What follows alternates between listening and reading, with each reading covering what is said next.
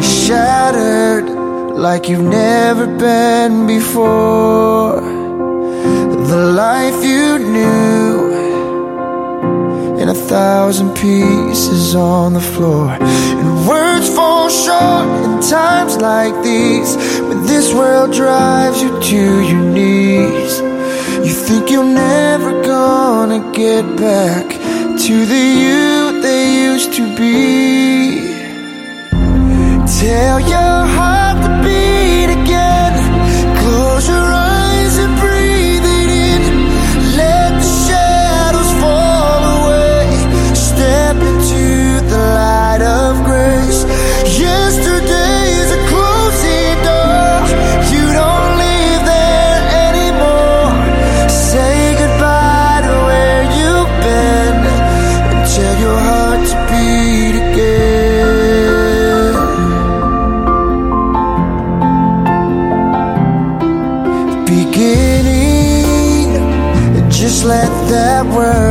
wash over you. It's alright now. Love's healing hands have pulled you through. So get back up, take step one. Leave the darkness, feel the sun. Cause your story's far from over, and your journey's just begun.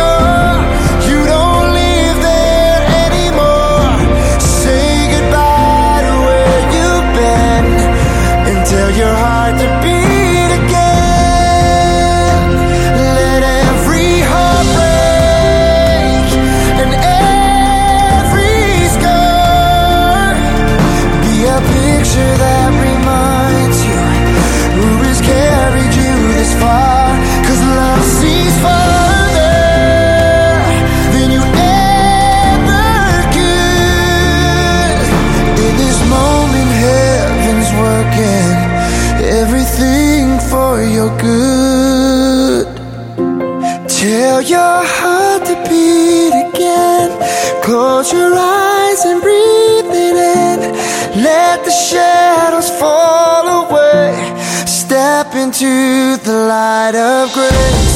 Yesterday's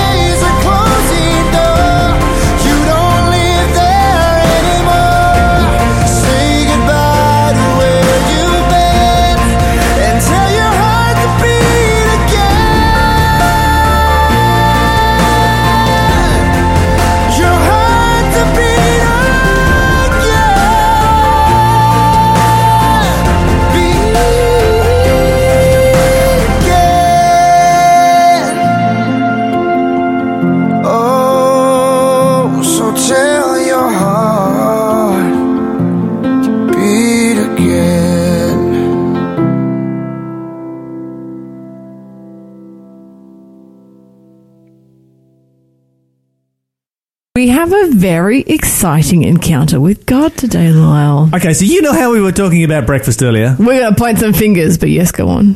and you know how we said that you should have your bigger meal in the morning and your lighter meal in the evening Yes. because you eat all of your energy food in the morning to get you through the day, and then you eat your light food in the evening, which digests easily and you can sleep on Uh huh.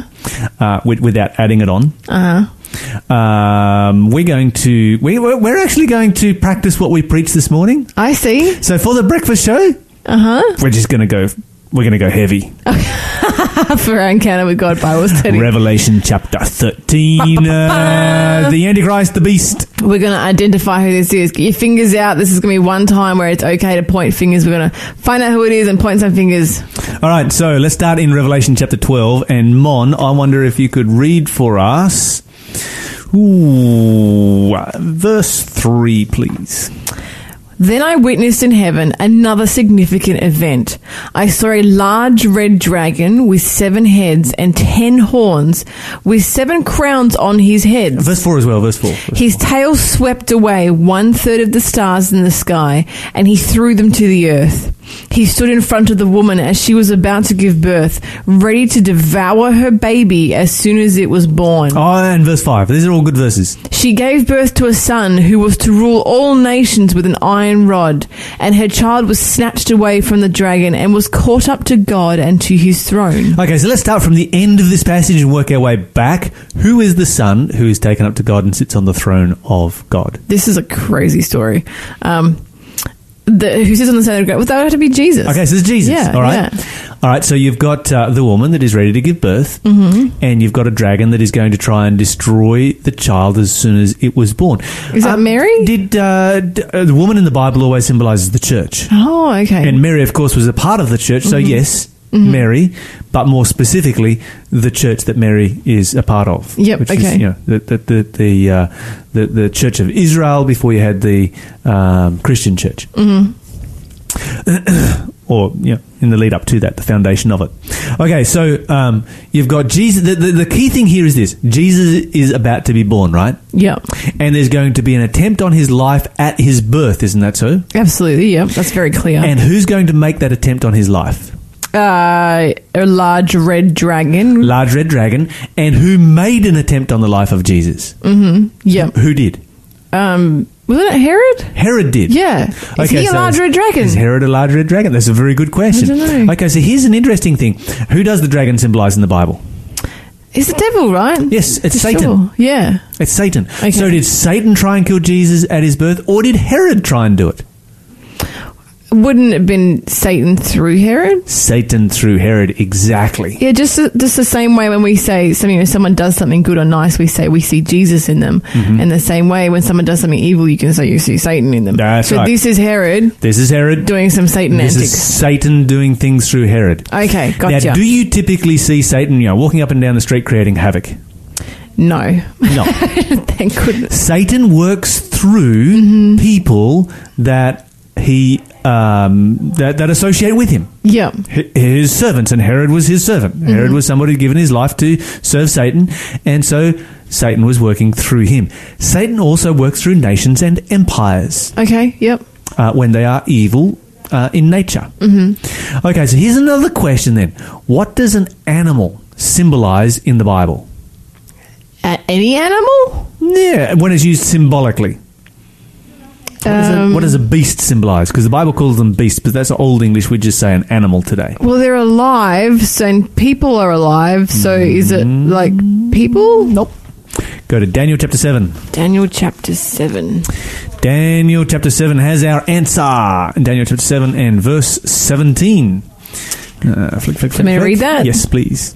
Daniel seven seventeen. These four huge beasts represent four kingdoms that will arise from the earth. Thank you. So, what does a beast symbolize? So it's a kingdom. And is a dragon a beast? Yes.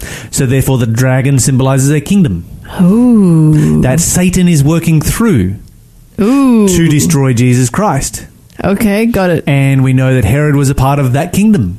Uh huh. And what kingdom was ruling the world when Herod was a part of that kingdom? Wasn't it the Romans? It was imperial Rome. Ooh. Okay. Okay, so the dragon in Revelation chapter 12 symbolizes Satan working through imperial Rome to destroy Jesus. Wow. Okay. Okay, that's a really important point. Now, notice that the dragon has how many heads and how many crowns and He how has many horns? seven, seven heads and Yeah. ten horns Uh-huh. with seven crowns on his heads. Okay, so he has seven heads, ten horns, Mm-hmm. seven crowns on his heads, right?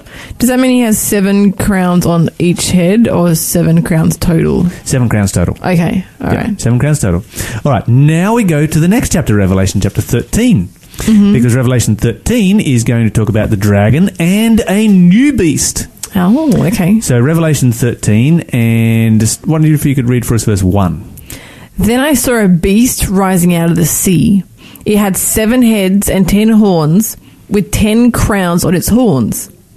Each and written on each head were names that blasphemed God. Okay, so is this the same creature It sounds very similar. It sounds very similar, Seven doesn't it? heads, ten horns, ten crowns. Ah, there's a difference. there is a Mm, difference. ten crowns, not seven crowns. And where are the crowns? They're on the horns before they're on the heads. Ah, before they're on the heads, now they're on the horns. Yeah. And they had writing on the heads. That's right, the writing of blasphemy.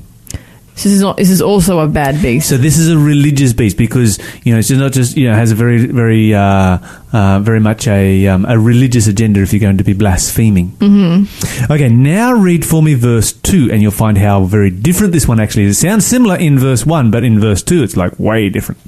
This beast looked like a leopard, Okay, stop right there. What did the one, last one look like? a dragon, Yeah, this one looks like a big what? red dragon, large red dragon. This one looks like a leopard, Mm-hmm. But it had the feet of a bear That's weird. and the mouth of a lion. That's even stranger. Well, maybe not on a leopard.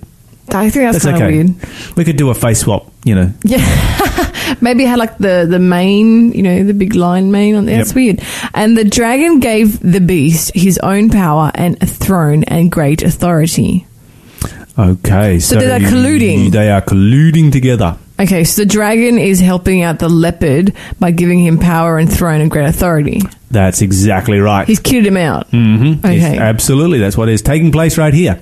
Okay, so back to where we were, and we were talking about this second beast, which looks a lot like the first beast, has a lot of the same similarities, but then has some vastly different ones. Mm-hmm. By the way, have you ever seen one of these?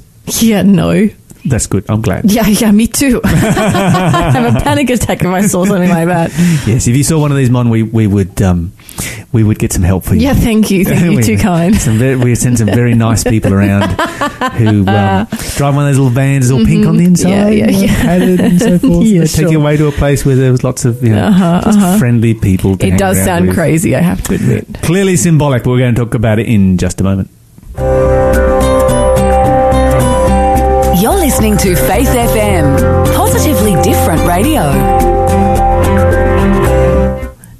So we have something here, a creature that is clearly symbolic, another beast, and a beast symbolizes what? A kingdom. A kingdom. So we've got two kingdoms. Two kingdoms. And the first kingdom we know is Satan working through imperial Rome Uh-huh. and is giving to this second kingdom a number of things. What three things does he give to this kingdom in the end of verse 2? His own power and throne, excuse me, and throne and great authority. Okay, so his power, his throne, and his authority.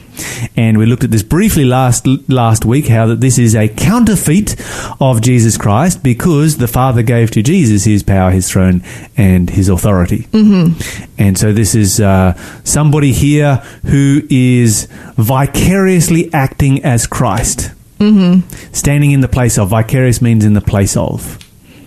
Okay, so this is That's a clue, by the way. Oh. Ah, no, we have we will do an extended quiz this morning. yeah, yeah, Who is who is who is the beast that is spoken of here? yeah. Actually, Actually, there's, call. there's there's three beasts here because there's the one in chapter twelve, then there's the there's the one that we're studying now, and then there is another one that comes out of the earth at the end of chapter thirteen, and we're going to get to that one as we go through this week as well. okay, so we have one beast who gave another beast his power. Yeah. So, if we you're have not if we you're not a part of the first one, you might be a part of the second one. We, we don't we don't want to leave anybody out here. You Yeah. It's like or they might be part of the third one. So you so you have you have basically a kingdom who is lending its power to another kingdom. giving bequeathing might be the right word. Okay, bequeathing its power, its throne, and its authority to another kingdom. so it's almost like an alliance, right? Yeah. Yeah. Okay. Okay. Like an alliance. Okay, so what have we got next? Uh, verse 3, chapter 13 and verse 3. And we know what the first kingdom is. That's imperial, that's Satan working through imperial Rome. Mm-hmm. So you simply have to ask your question, who did imperial Rome give their power, their seat, and their authority to? Uh, as in, like historically, what came next? Y- Historically, Or who did they historically with? who did they bequeath their power, their throne, and their authority too. Ooh. Ah, we're going to look at some history. I love history so much. Okay, 13 verse 3. Yes. I saw that one of the heads of the beast seemed wounded beyond recovery, but the fatal wound was healed. Okay, this is fascinating. What are you're going to find if you study deeper into this beast, and unfortunately here on the radio we don't have time to go into all the depths of it, but if you would like to know really, really deep in Bible, in, in, in depth Bible study on this one, give us a call because 1 800 324 843 or text us on 0491 064 669 or send us a message on Facebook and we can connect you with someone or a course that you can do so that you can learn more about the history and the details involved in this particular beast right here. However, it has mm-hmm. seven heads. Mm-hmm. These heads are not simultaneous. Oh. They are consecutive. They come one at a time. Oh, okay. Okay, so even though you can see them all the time, there's only one that's controlling at a time. And so if one of these heads has a deadly wound, mm-hmm. then we have to ask ourselves the question what's going to happen to the beast? If you get a fatal wound in your head, hmm. what are your chances of survival? Well, it's I guess fatal, isn't fatal, it? isn't it? Yeah, yeah, yeah. that was a silly question, wasn't it? You are going to die. But the, but you know this this uh, verse three keeps going. It says the fatal wound was healed. Yes. The whole world marveled at this miracle and gave allegiance to the beast. Okay, so if you saw an animal that was shot straight through the head, Ah, yeah. you'd expect it to just drop, bang, Absolutely. dead on the ground. Absolutely. Nerves shake a little bit, but it's gone. Uh Uh, this one receives a deadly wound straight through the head, and what happens? It's healed. It's healed. And all the world, it catches the attention, notice that, of all the world. Are all marveling at this particular creature. Mm-hmm. this prophecy's already been fulfilled. Oh, it has. Oh, you've got no idea. There may there's just some cool information I'm going to share with you. Okay, what do they do as a result? They Verse 4. they they uh they marvel at the miracle and give allegiance to the beast, and then they worship the dragon for giving the beast such power, and they also worship the beast, who is as great as the beast. They exclaimed, "Who is able to fight against him?" So, what's the issue that comes up here? Worship. The issue is worship, and of course, we know that this is the issue at the end of time. Revelation 13 mentions the issue of worship over and over and over again. Worship is central to everything at the end of time. Who do you worship? Do you know what defines who you worship? What? It's not what you claim. Mm-hmm. Because you can claim, oh, I worship Jesus Christ, or I worship, you know, this person or that person or another person or whoever it might be. It's what you actually do. That's true. Actions speak louder than words.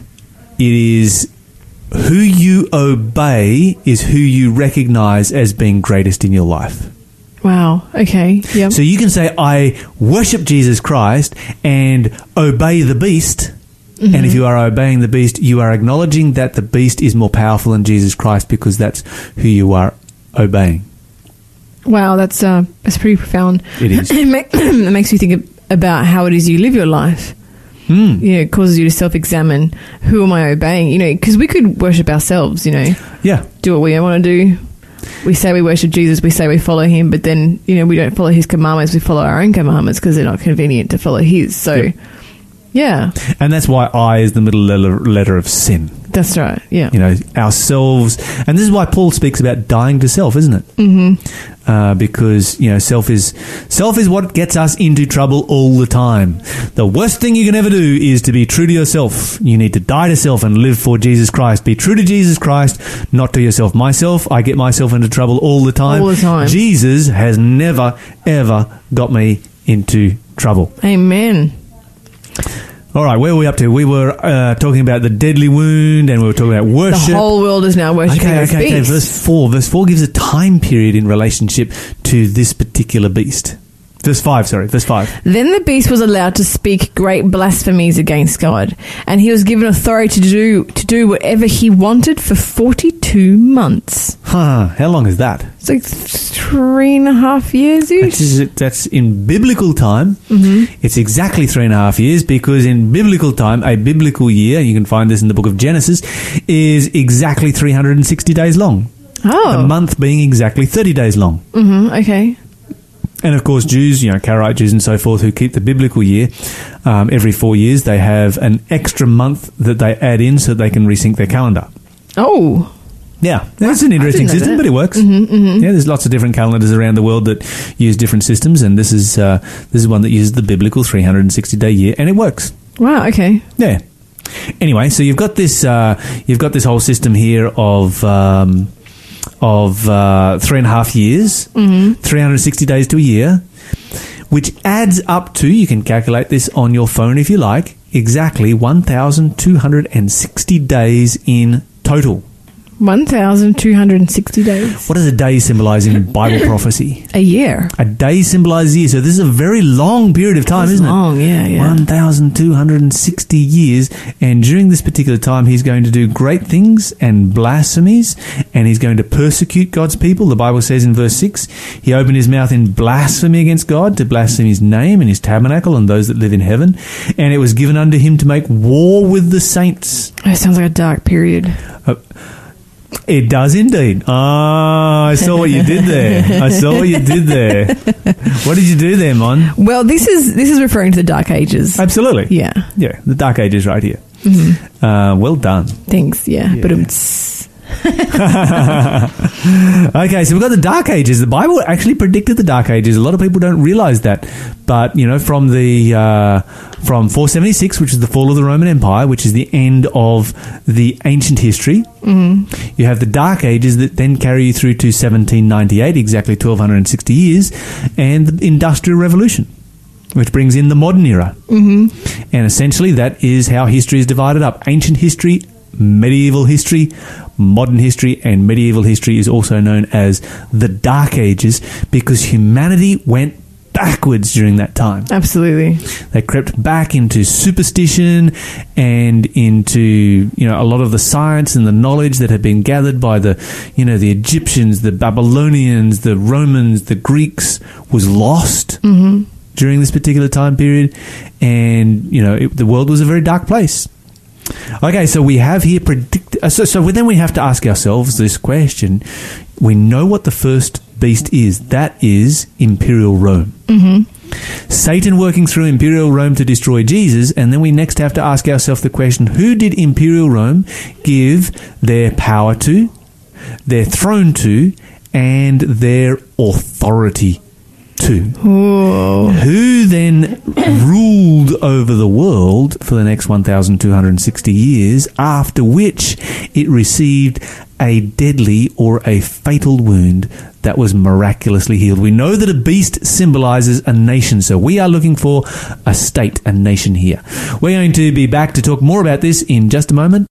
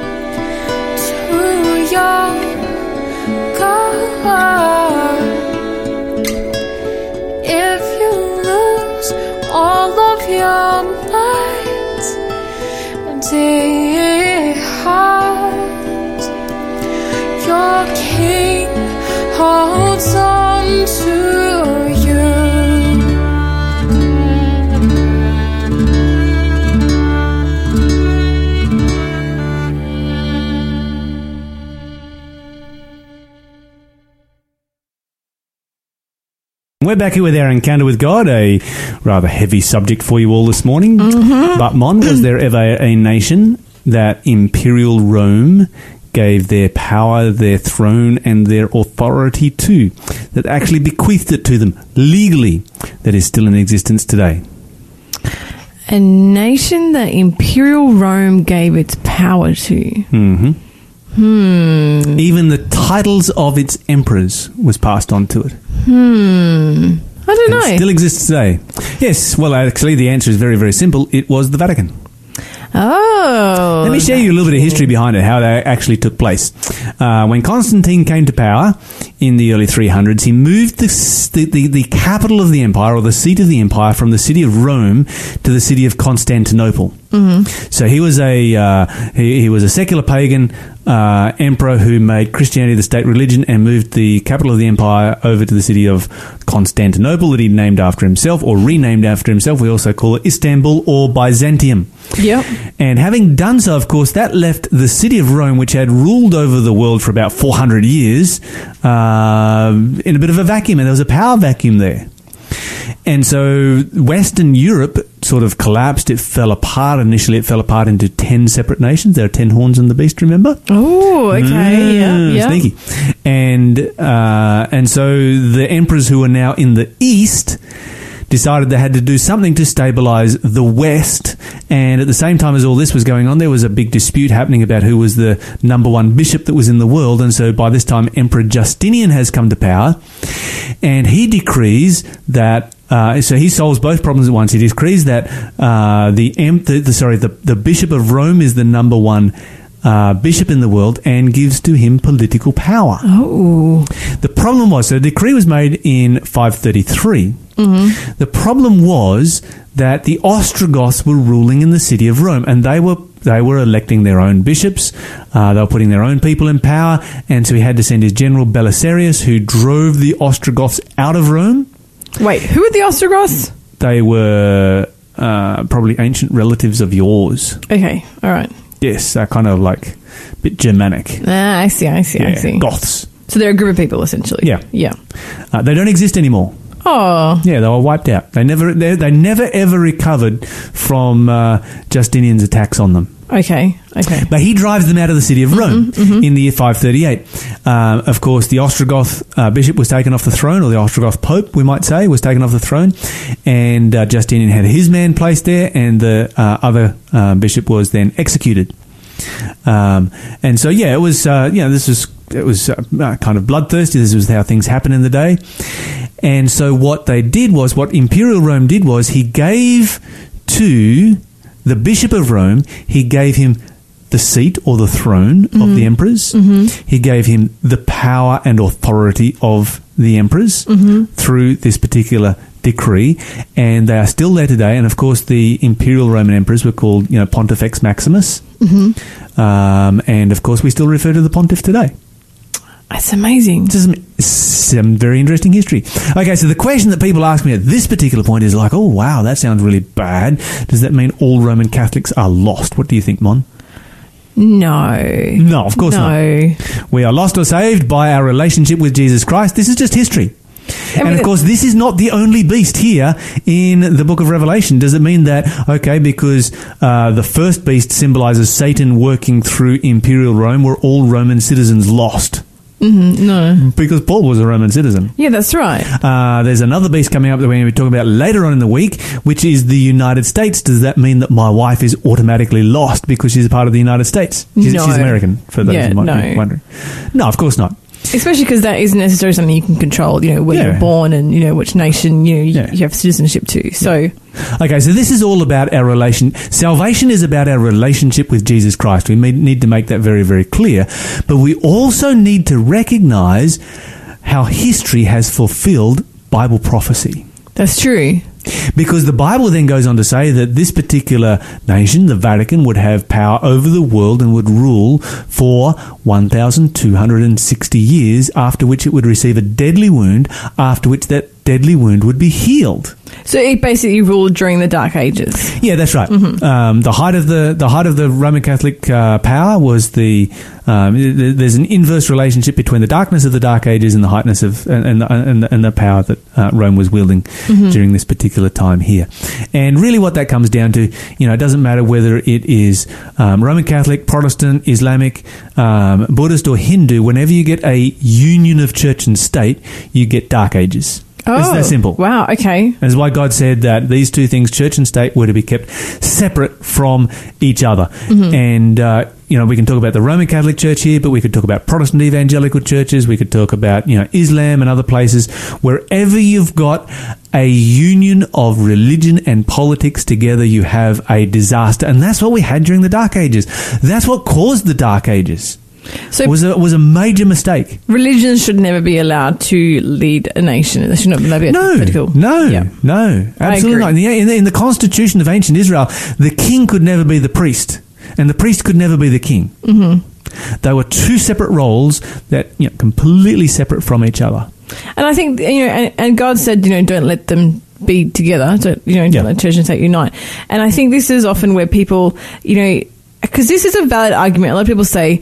I, I, I don't want anything to do with religion because religion has caused so many wars, And it's true. and it's true because um, because they've disobeyed God and they've married church and state. Exactly. And if they'd kept it separate, it wouldn't have been such Exactly. a bloody historically. Christianity has Christianity has the history of more violence than any other religion that has ever existed, mm-hmm. and that violence has been driven by a union of church and state. And Christianity doesn't have excuse because it is the one religion that actually has a religious text that tells us over and over and over again that church and state are not to be united. Amen. You know, within Islam, they have a text that says no, you know, they should be united. So at least they've got an excuse for doing it. Yeah. But Christianity has no excuse whatsoever at all, and we should never have become involved in it, and we shouldn't be involved in it now. It's flying in the face of God. It is very much so. Okay.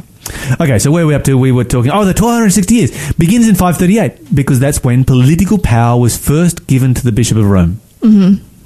Um, and he was given the title of the pontiff and so forth from the imperial Roman emperors. If you go from 538, oh, by the way, the decree was made in 533. It came into effect in 538. Okay. So if you go from 533 and you go 1,260 years, guess what you find happening? Um, the end of it. Another decree is made to end it. Okay. But that decree doesn't come into effect until 1798. well, that's a, So you can uh, this is this is this is freaky right here. Right, so Uh-huh, this is- You can date it from 533 to 1793. That's 1260 years Oh. from the from the decree to the decree. yeah. You can date it from 538 to 1798, which is the decree coming into effect to the decree coming into effect. Uh huh. Which is So both ways will give you um, the fulfillment of the prophecy. But the most dramatic fulfillment, of course, is 1798, because the decree was made by the French government Mm-hmm. to do away with the Vatican government, or the Papal States as they were then known. Mm-hmm. And uh, of course, Napoleon was in charge, and it wasn't in his political interest. And Napoleon always did what he felt like doing, and didn't take a whole lot of notice of what the French Parliament said.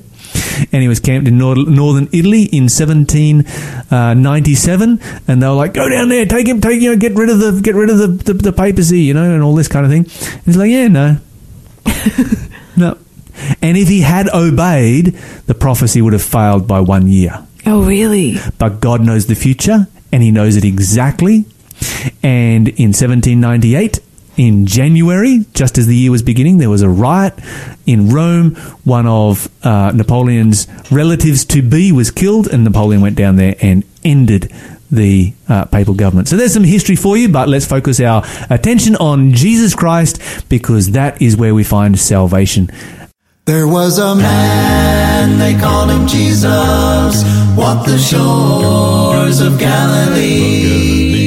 The sick and calmed the waters, made the blinded eye to see. He raised the dead and cleansed the leper, had the power to set men free. but best of all, he went to Calvary, bled and died for you and me.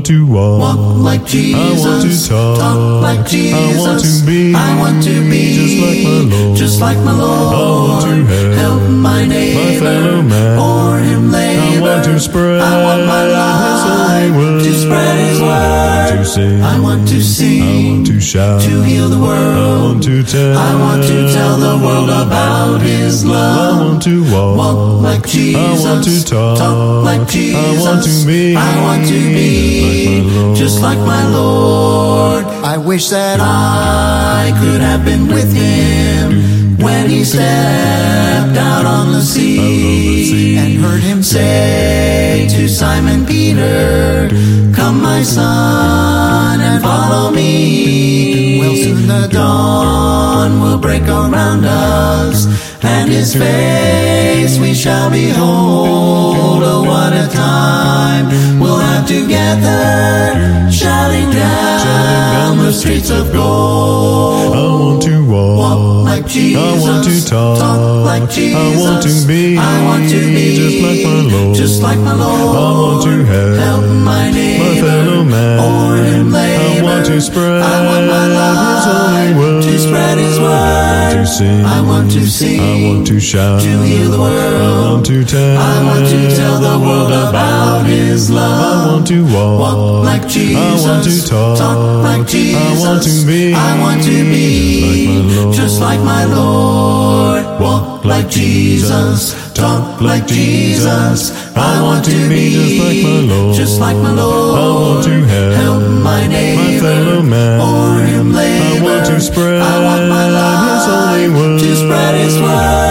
To sing. I want to sing. I want to shout. to heal the world. I want to tell. I want to tell the world about His love. I want to walk. Walk like Jesus. I want to talk. Talk like Jesus. I want to be. I want to be just like my Lord. just like my Lord. I want to walk. like Jesus. I want to talk.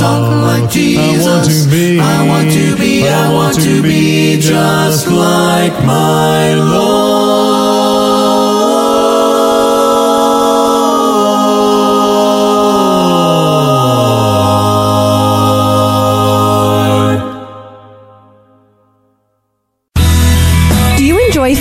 Fantastic food, fun, friends, and fellowship? Sure do. Then join us at the Philos Food Hub. For $5, you can receive a large food pack with free fruit and veggies thrown in, and a complimentary breakfast as well. Wow. Where? At the Adventist Church on Newcastle Road, Wallsend, number 63. Is that the big iconic A-frame church near the roundabout? Sure is, and it starts 10am every Thursday. Great. I'll see you there.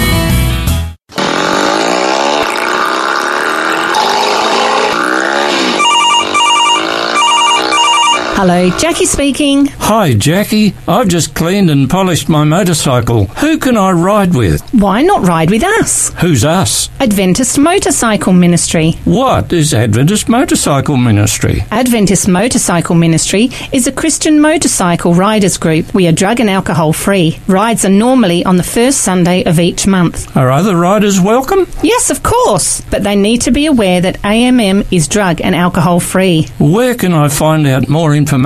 Just ring Jeff on 0458 000 505. Yes, call Jeff on 0458 000 505 for more details. That number again is 0458 000 505. You're listening to Faith FM, positively different radio.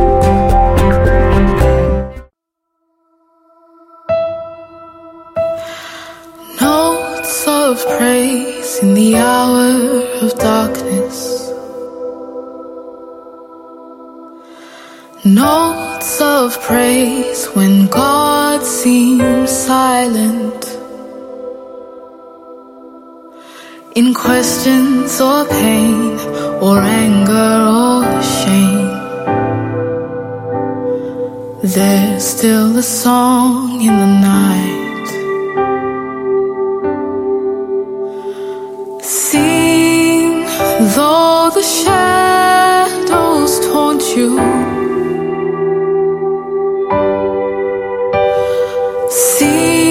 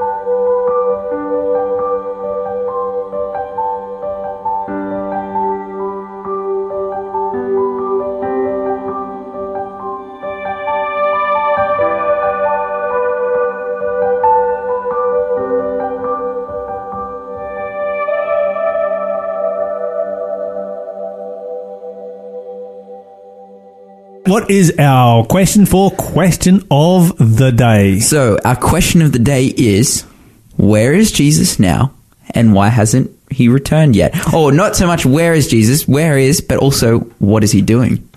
Oh, I, well, this is actually a number of questions. So let me try and answer as much of this as I can in the short space that we have right here. So we'll start in Hebrews chapter 8 and verse 1. The Bible says, Now this is the, now of the things which we have spoken, this is the summary. We have a high priest, that's Jesus, who is sitting on the right hand of the throne of the majesty, that's the Father in heaven. So hmm. first of all, if you want to know where Jesus is, is, the Bible says he is sitting on the right hand of the Father in heaven. Hmm. That's fairly simple. Well, whereabouts are they sitting? The Bible says that Jesus there is a minister of the sanctuary and of the true tabernacle which the Lord built and not man. So if you want to know where God's throne is, God's throne is in his sanctuary, his tabernacle, his temple. The one here on earth, you know, one of the grandest buildings ever built was just a very, very faint reflection. The Bible describes it as almost being, or as being like a shadow of the great original in heaven where God's throne is. Okay, so that's where Jesus is. The Bible says what he is doing there. The Bible says that he is ministering in that temple, in that sanctuary. Well, what does a priest, what does a minister do in the sanctuary? Uh, very simply, Uh, a priest would bring blood into the sanctuary or the flesh of an animal into the sanctuary to symbolize the transference of sin from the sinner to God's sanctuary where God could deal with that sin and be gone forever. Jesus goes into that sanctuary. He doesn't bring the blood of a lamb or the flesh of a lamb. He walks in there with his own body, his own blood, with the merits of his own sacrifice that he, you know, died for us on Calvary so that he can there minister on our behalf uh, to bring salvation to each one of us. So Jesus right now is in heaven, in the temple in heaven, doing everything that he possibly can to get you there. So that's really good news. Praise Yeah. God. Amazing. Yeah. All right. So that was the first part of the question. First two parts of the question. I think the third part was why hasn't he come yet? And we've got a minute 50, so let's see what we can do in a short space of time like that. If we go to 2 Peter chapter 3 and verse 14, the Bible says, uh, wherefore, beloved, see, where are we? Verse 12, looking for and hastening the coming of the day of God, wherein the heavens being on fire shall be dissolved and the elements shall melt with fervent heat. So the Bible says here that we can actually have an impact on when it is that Jesus returns. Well, how can that happen? If you go to Matthew chapter 24, the Bible gives one of the conditions that must be fulfilled before Jesus can come back. It says Matthew 24 and down in verse 14, the Bible says, And this gospel of the kingdom will be preached in all the world for a witness unto all nations, and then the end will come. The Bible's very clear. Mm-hmm. Jesus will not return until every person on this planet has made their decision either for or, or against him. And the reason for this is obvious. If you go back to uh, where we were in, in, in 2 Peter a minute ago, 2 Peter chapter 3 and verse 9, the Bible says the Lord is not slack concerning his promise. That's the promise of his return. As some men count slackness, he is long suffering or patient toward us, not willing that any should perish, but that all should come to repentance. Typically, what happens is that a person's probation, their opportunity for salvation, ends when they die. Mm-hmm. The decision is made when they die. That, that's not going to change after that. When Jesus returns, something different will take place. Probation for most of the people on this planet will end while they are still alive. Mm-hmm. Therefore, every person must make their final decision before Jesus can close probation, bring it all to an end, and return to this earth. You're listening to Faith FM.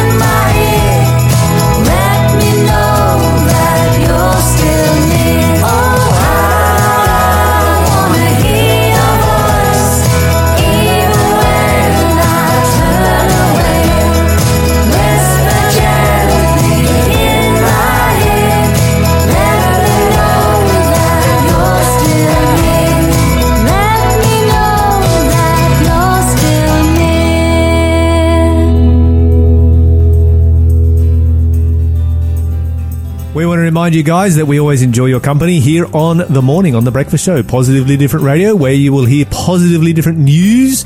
You will get an opportunity to hear what we're thankful for, and hopefully you can think of what you're thankful for this morning as well. Um, of course, there is always something to be thankful for, and we want to promote good positive thoughts, positive vibes, and good health in your life every day. Good mental health, and the, the, the foundation of good mental health is being finding something to be thankful for every day. And one of the one of the other steps you can take towards uh, good mental health is having good family relationships. And we want to encourage everyone who might be struggling with a family relationship, mend some broken bridges, um, get in touch, uh, you know, patch those things up.